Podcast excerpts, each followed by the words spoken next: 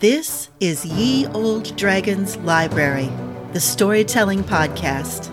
Here in season three, we're featuring the steampunk series, Guardians of the Time Stream. This is a chapter from the prequel story, Odessa Fremont. Ready for fun with fantastical fiction? Then let's begin. Chapter 9 what she should do once she had the corset and took care of her money. That was the problem. How exactly was she to find Uly's trail without running into people who knew her? Even if they weren't fusty, old fashioned sorts, they would want to watch over her and load her down with advice and cautions for her grandparents' sake. Even for her parents' sake. Ess shivered, remembering Darius say he knew her parents. He could see their faces in her face. Odd, how she was more used to being identified as Ernest and Matilda's granddaughter than Vivian and Edward's daughter. When she found her brother, people wouldn't be so interfering. Ulysses Fremont would not be the most responsible guardian, but people would step back and give them leeway, because after all, he was her elder brother. Finding Uly and gaining that freedom, however, was the problem. A newspaper headline displayed on the counter of one of the many stations where she had to change trains, provided the answer. Ess nearly laughed aloud when she realized how oblivious she had been. The headline announced another spectacular capture by the Pinkerton agency. That was the answer. She would hire a detective. As she settled into her seat on the train with a box lunch she had bought from a cart vendor outside the station, she decided that solved another of her problems. She knew a detective required a retainer against expenses.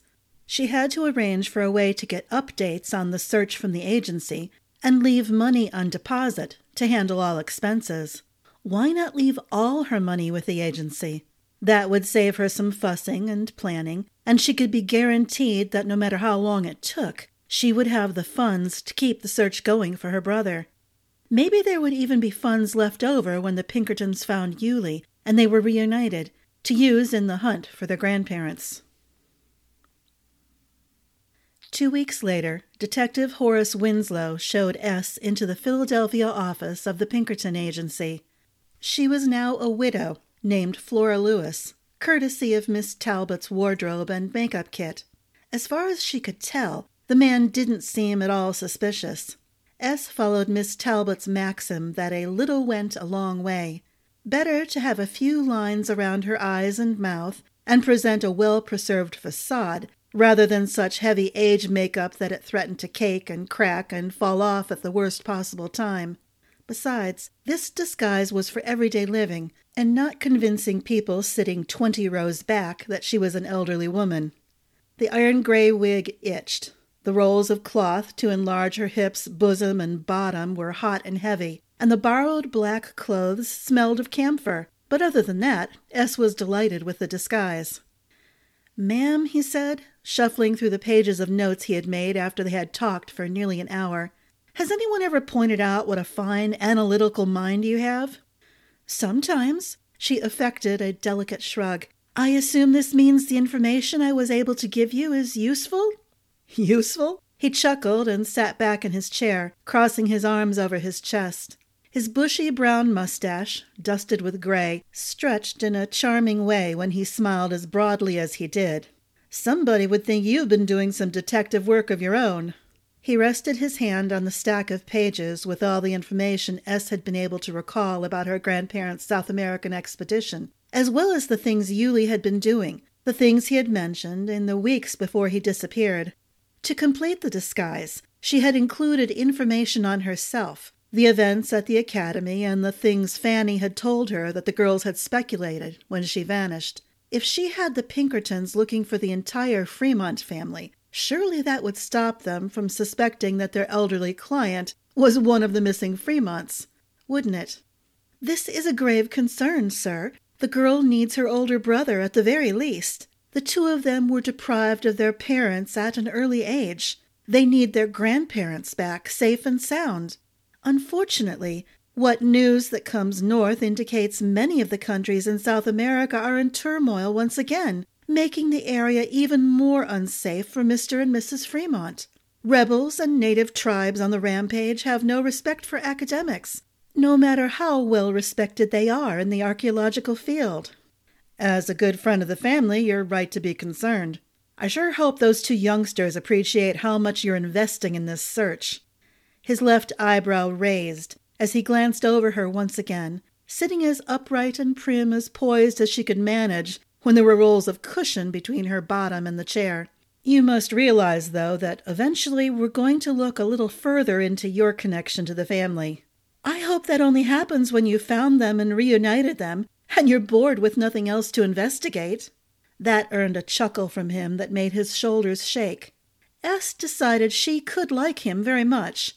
He seemed a common sense sort of man with a good sense of humor, who wouldn't be too scandalized to learn she planned to spend the next several years as a boy. I assume, sir, the funds I will put aside will be adequate, and the proposal for payment and making contact will be as well? Oh, certainly, certainly. We've had other clients through the years who are constantly on the move. You realize the further out west you move, the longer it'll take to get a response to you, especially if we have a report to send through the mail instead of just a telegram. I've added that to my calculations. With any luck and God's grace, the next time I contact you for a report, you will be able to arrange a meeting with at least Ulysses Fremont, if not his sister. Something tells me he's going to be the easiest one to find. Horace winked at her. Ess couldn't breathe for a moment. He hadn't seen through her disguise, had he? Was he playing a game with her? Why is that, sir? Just from the outline of what you told me about the boy. He sounds like a rascal without much brains got fed up with being kept under tight reins, decided to run off west to seek his fortune. The West is a pretty big place, lots of wilderness, but you'd be surprised how easy it is to find someone if you know something about their character. There are only so many places that suit specific types. Besides, we have offices and agents everywhere. Won't take more than a few weeks of telegrams, checking with the local sheriffs, asking at boarding houses, to eliminate where he didn't go and get a clearer view of where he did, if you catch my drift. We'll find his trail. South America, another shrug, that's where most of your money is going to be spent. I have more than enough, I should hope. Between the money she had taken from her grandparents' home and her own bank account, she was quite well off. No need to waste money on luxuries, however.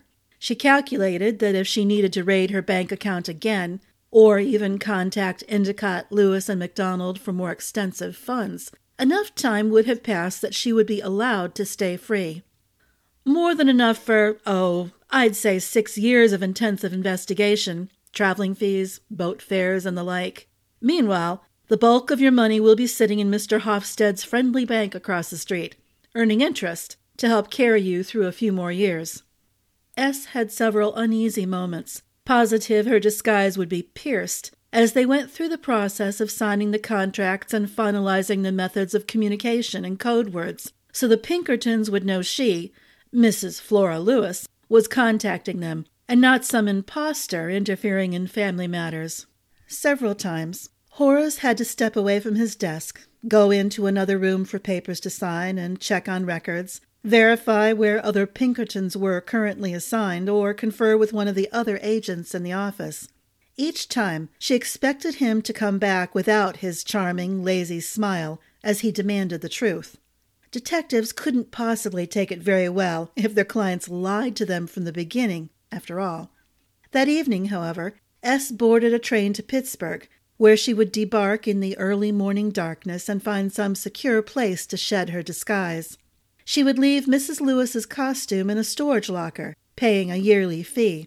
With any luck, the people running the lockers would be amenable to accepting shipments from her and storing them in the locker as time went on. After all, while she might collect clues and important items along her way, she would need to travel lightly and couldn't afford an increasing amount of baggage. In Pittsburgh, Ess mailed a long, detailed letter of explanation to Endicott, Lewis, and MacDonald thanking them for their diligence in looking after her affairs and apologizing to them for the number of lies she had chosen to tell them. She promised to keep in contact with them and to answer all their questions as soon as she had some solid proof as to her grandparents' whereabouts. She fell asleep, tucked into the dark corner of the second class carriage, with Detective Horace Winslow's words ringing in her memory. If only, at her first scheduled check in, two months from now, they had found her brother.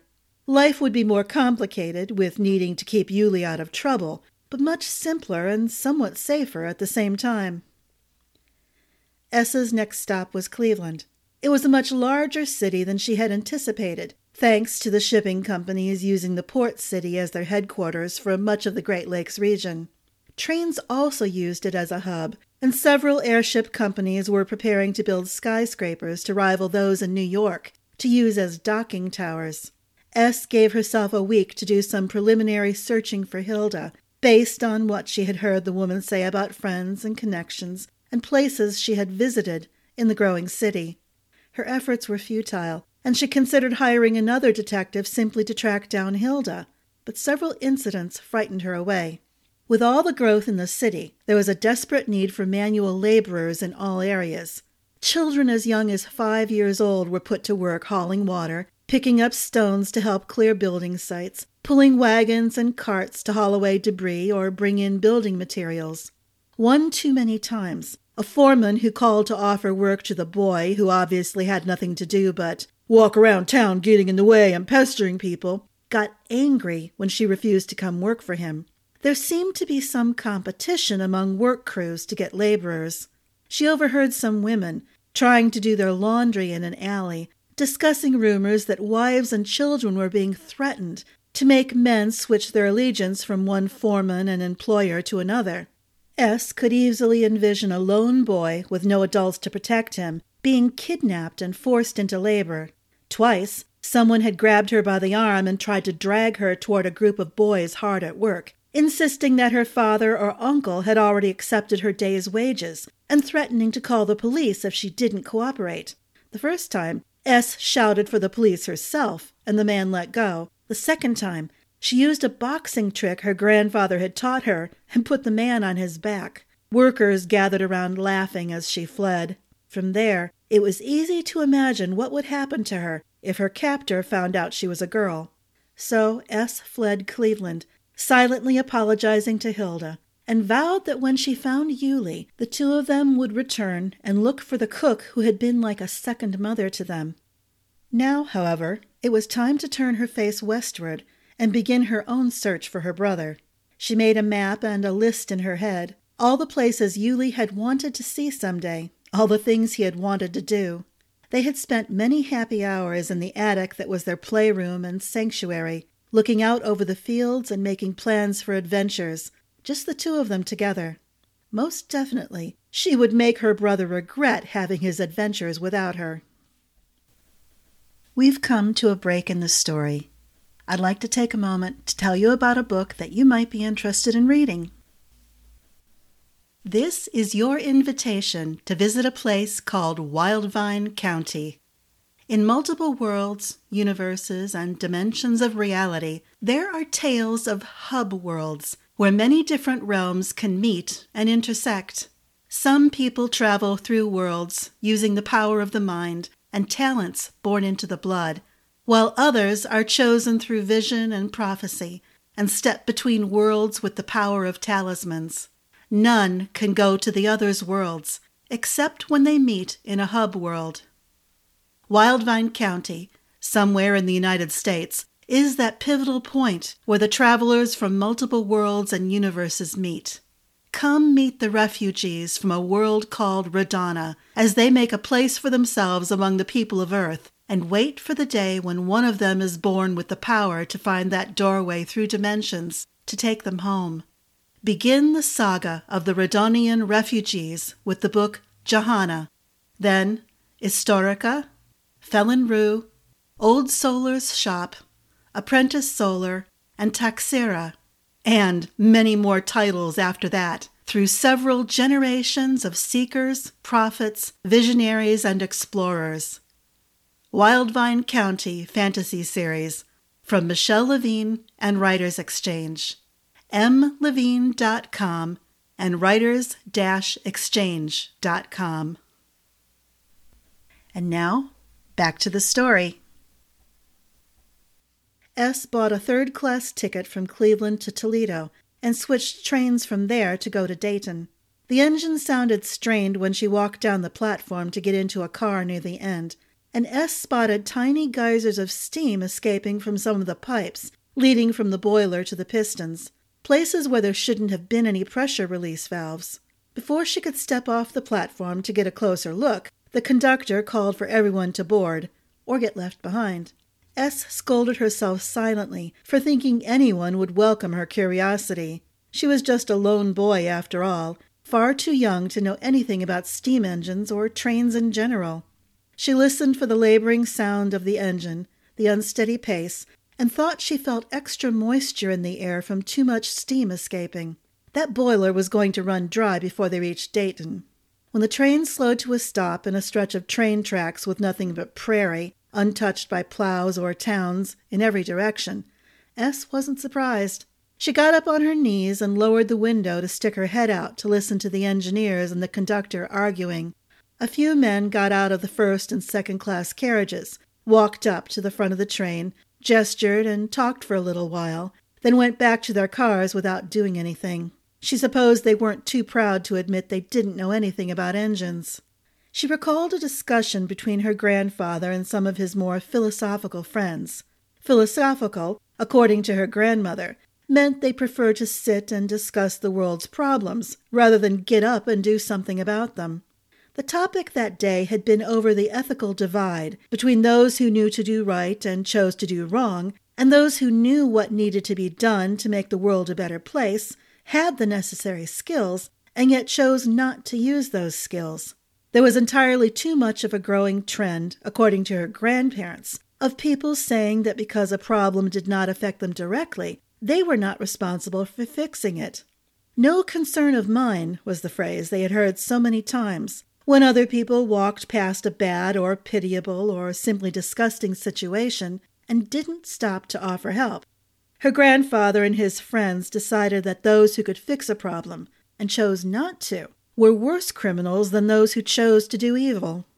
Botheration, she muttered, knowing exactly what her grandmother would say if she argued that getting involved in the steam engine problems might threaten her disguise.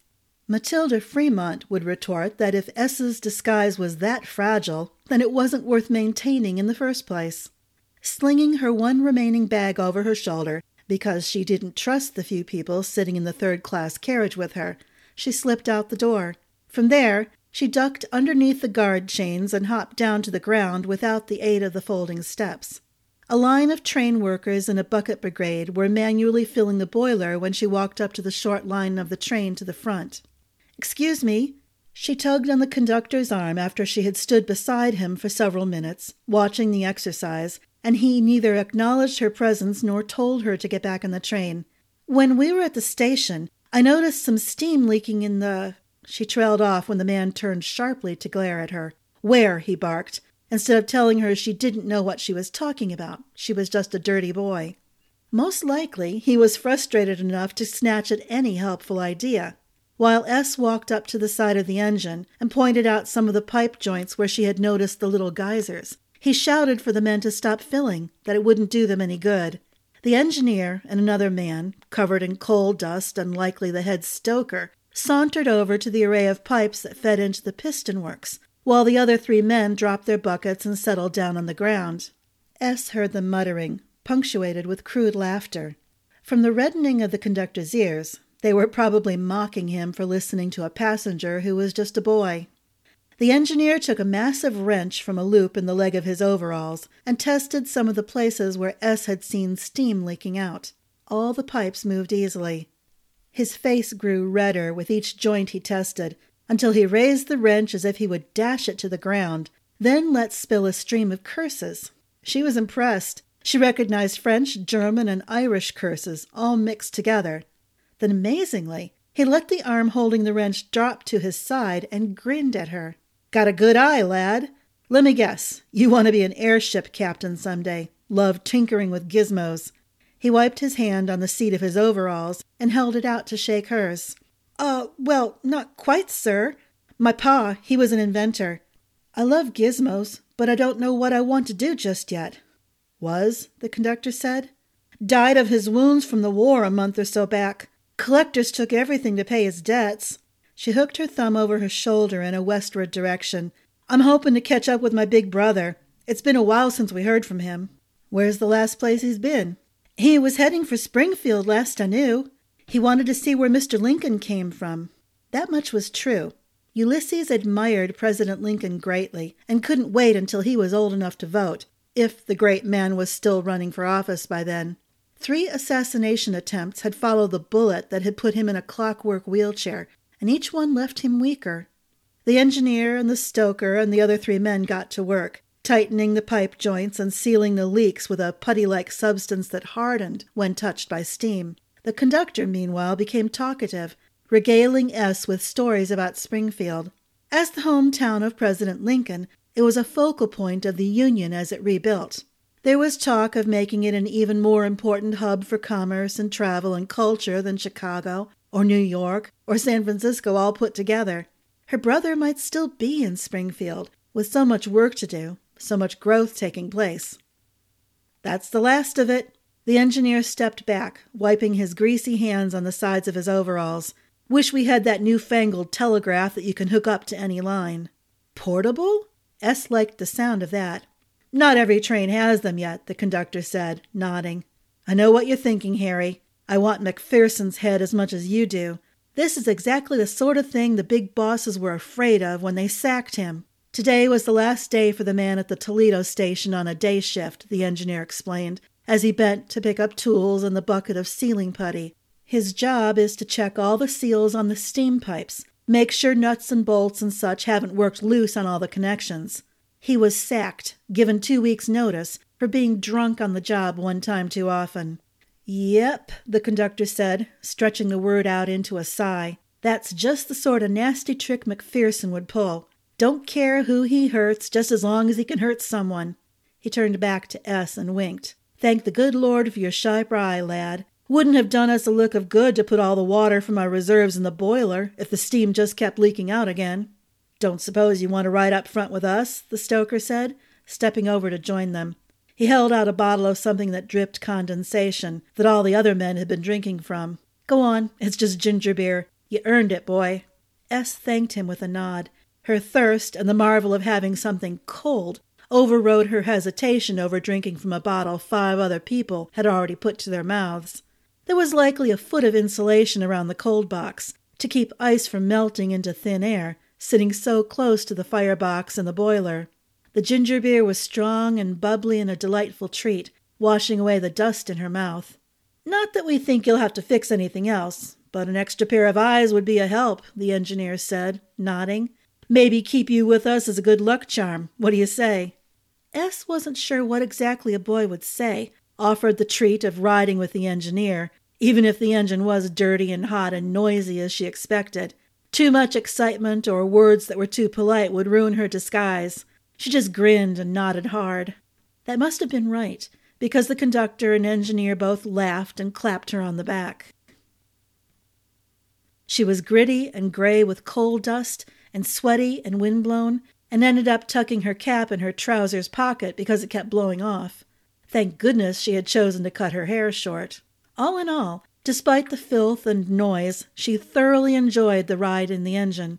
Any conversation had to be conducted in shouts, so her throat hurt by the time the train pulled into the Dayton station. The engineer and stoker were both talkative, eager to educate her on their beloved engine and trains in general. Ess found it quite informative. The stoker showed her to a washroom where she could take a basin bath and change her shirt. Ess hesitated, dreading the difficulty of trying to wash, which she needed desperately, while men were in the room. Fortunately, the kindly man just shoved the door open and told her to come to the ticket window area when she was done, that he doubted any of them would be back for a while, and the clerk behind the window would take care of her. It's going to take some time to figure out the words for the telegram, and we have to write up a blasted report on what happened. That McPherson is probably long gone, but that doesn't mean we can't send a sheriff and some company men on his trail for what he did, he added. At least he didn't try to make the boiler blow, mess with the pressure gauge so it didn't read true, she offered. Aye, there's that. You've got a two hour layover until your next train leaves. So we should be done and back to look after you before then. You don't need to, she said, cringing as she felt her face warm. Now was not a good time to blush. I'm used to taking care of myself. We're already at the end of today's chapter. I hope you enjoyed yourself and you're eagerly looking forward to the next episode of Ye Olde Dragon's Library.